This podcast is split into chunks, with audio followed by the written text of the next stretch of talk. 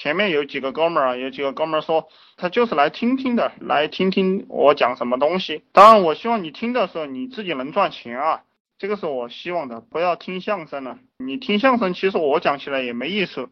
我觉得最有意思的就是你赚到钱了啊！今天先给大家扯一下，就是刚才我们群里有一个兄弟问我的一个问题，什么问题呢？他说这个他看到一篇文章说这个有一个人说。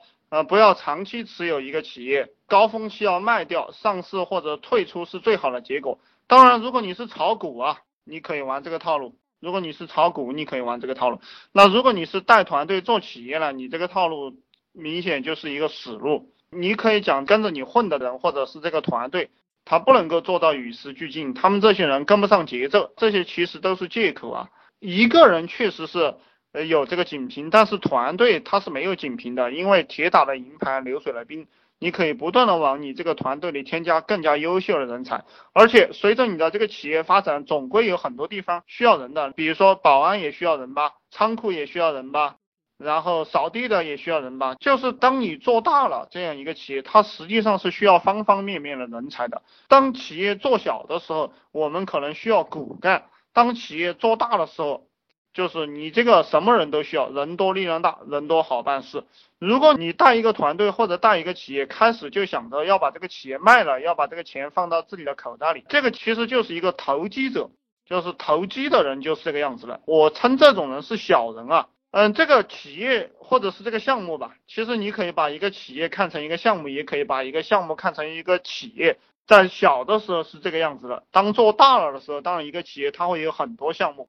当这个企业做大了的时候，它就是以团队为核心的；当企业还小的时候，它可能是以业务为核心的。当你这个呃企业增长发力，行业出现衰退，行业出现衰退很正常，对不对？比如说现在这个火柴这个市场它就出现衰退了，还有这个以前那个麻袋装什么水泥呀啊装什么谷子的那种麻袋，它也出现衰退了，呃这个很正常。你像我们讲这个诺基亚，它最早是做这个木工的，对不对？那包括这个索尼最早是做什么？做磁带机的。那现在他做了这么多业务，他以前的那些行业都衰退了，但是他依然活得很好。也就是说，有了一个企业，有了一个团队的时候，你出现了紧瓶，出现了行业衰退现象，那你可以考虑换项目嘛。然后你觉得你这个人才的能力跟不上了，对不对？你可以在外面招聘人才嘛。跟着你时间长的人，可能他的这个忠诚度和对企业的依恋度，还有就是你们在一起磨合的时间长了，其实沟通起来更加的方便。老人有老人的用处，都是新人，实际上反而很不好办。你这个团队的人才能力跟不上了，你就可以招聘优秀的人才进来。团队不能与时俱进了，你就可以考虑考虑做培训，对不对？考虑给大家做进修，甚至于说送去读那个长江商学院读一读 MBA。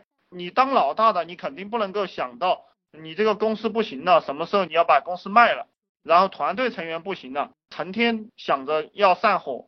如果你这个样子想，肯定就没有人跟你混了，对不对？如果大家知道了哈，当然不知道的时候，你可以欺骗大家，大家可以跟你混。所以我也举了一个例子，就是说，其实我读《水浒传》，我最讨厌宋江这个人了。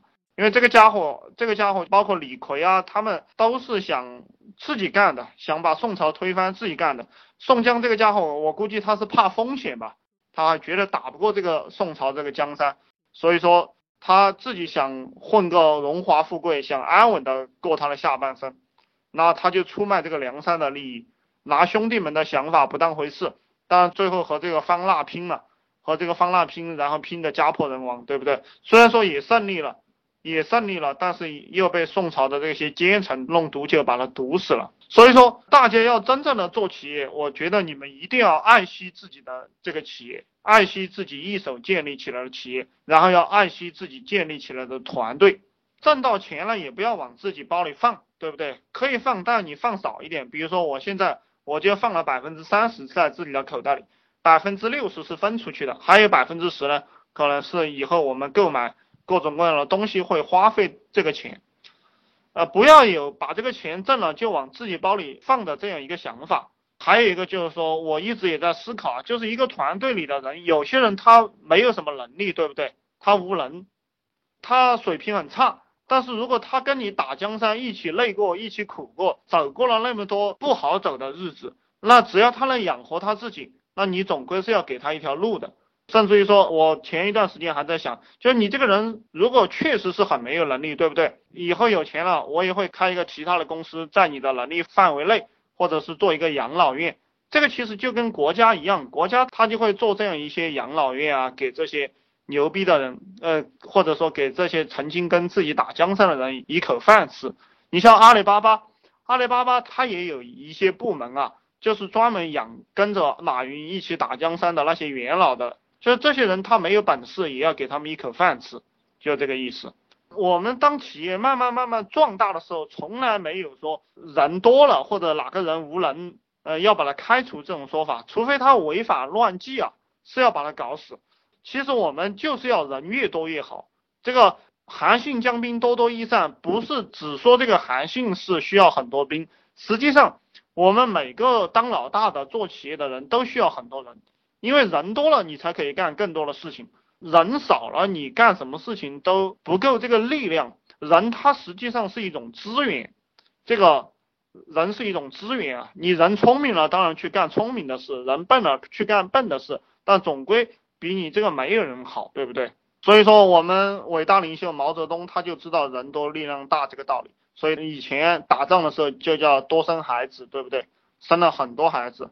那我们中国当然成了一个人口大国，这个样子就很牛逼。你人多了你才牛逼，你人少了你牛逼啥呢？所以说要珍惜每一个跟你混的人，不管他有没有能力。当然，如果他自己都不能养活自己，我们要考虑考虑让他出去锻炼锻炼，对不对？这个也是我一直给大家讲的。呃，永远多团结一些人，然后不要轻易把自己的企业卖掉。其实你拿着钱没什么用。我这样跟你讲吧，你有钱了哈，如果你从创业初期开始走的话，因为我我创业我做过很多项目，我这个路我走过很长一段时间，我非常明白一个东西，就是其实钱你只可以笼络一些没什么用的人，那真正把这个企业干起来的人是有信仰的人，就不管企业好的时候他跟着你，企业要差的时候他也跟着你，只有这样的人你笼络一帮才能把这个企业干起来。所以说你千万不要把企业卖了，然后把团队卖了。把企业卖了，把团队卖了的人，你开始为什么让这个人跟你混呢？呃，让别人跟你混，然后混着混着，你又把企业卖了，对不对？又把团队出卖了。你这种人的话，聪明的人也不会跟你混，对不对？如果你有这种心思，你这一辈子也成不了什么气候。这就是我的看法。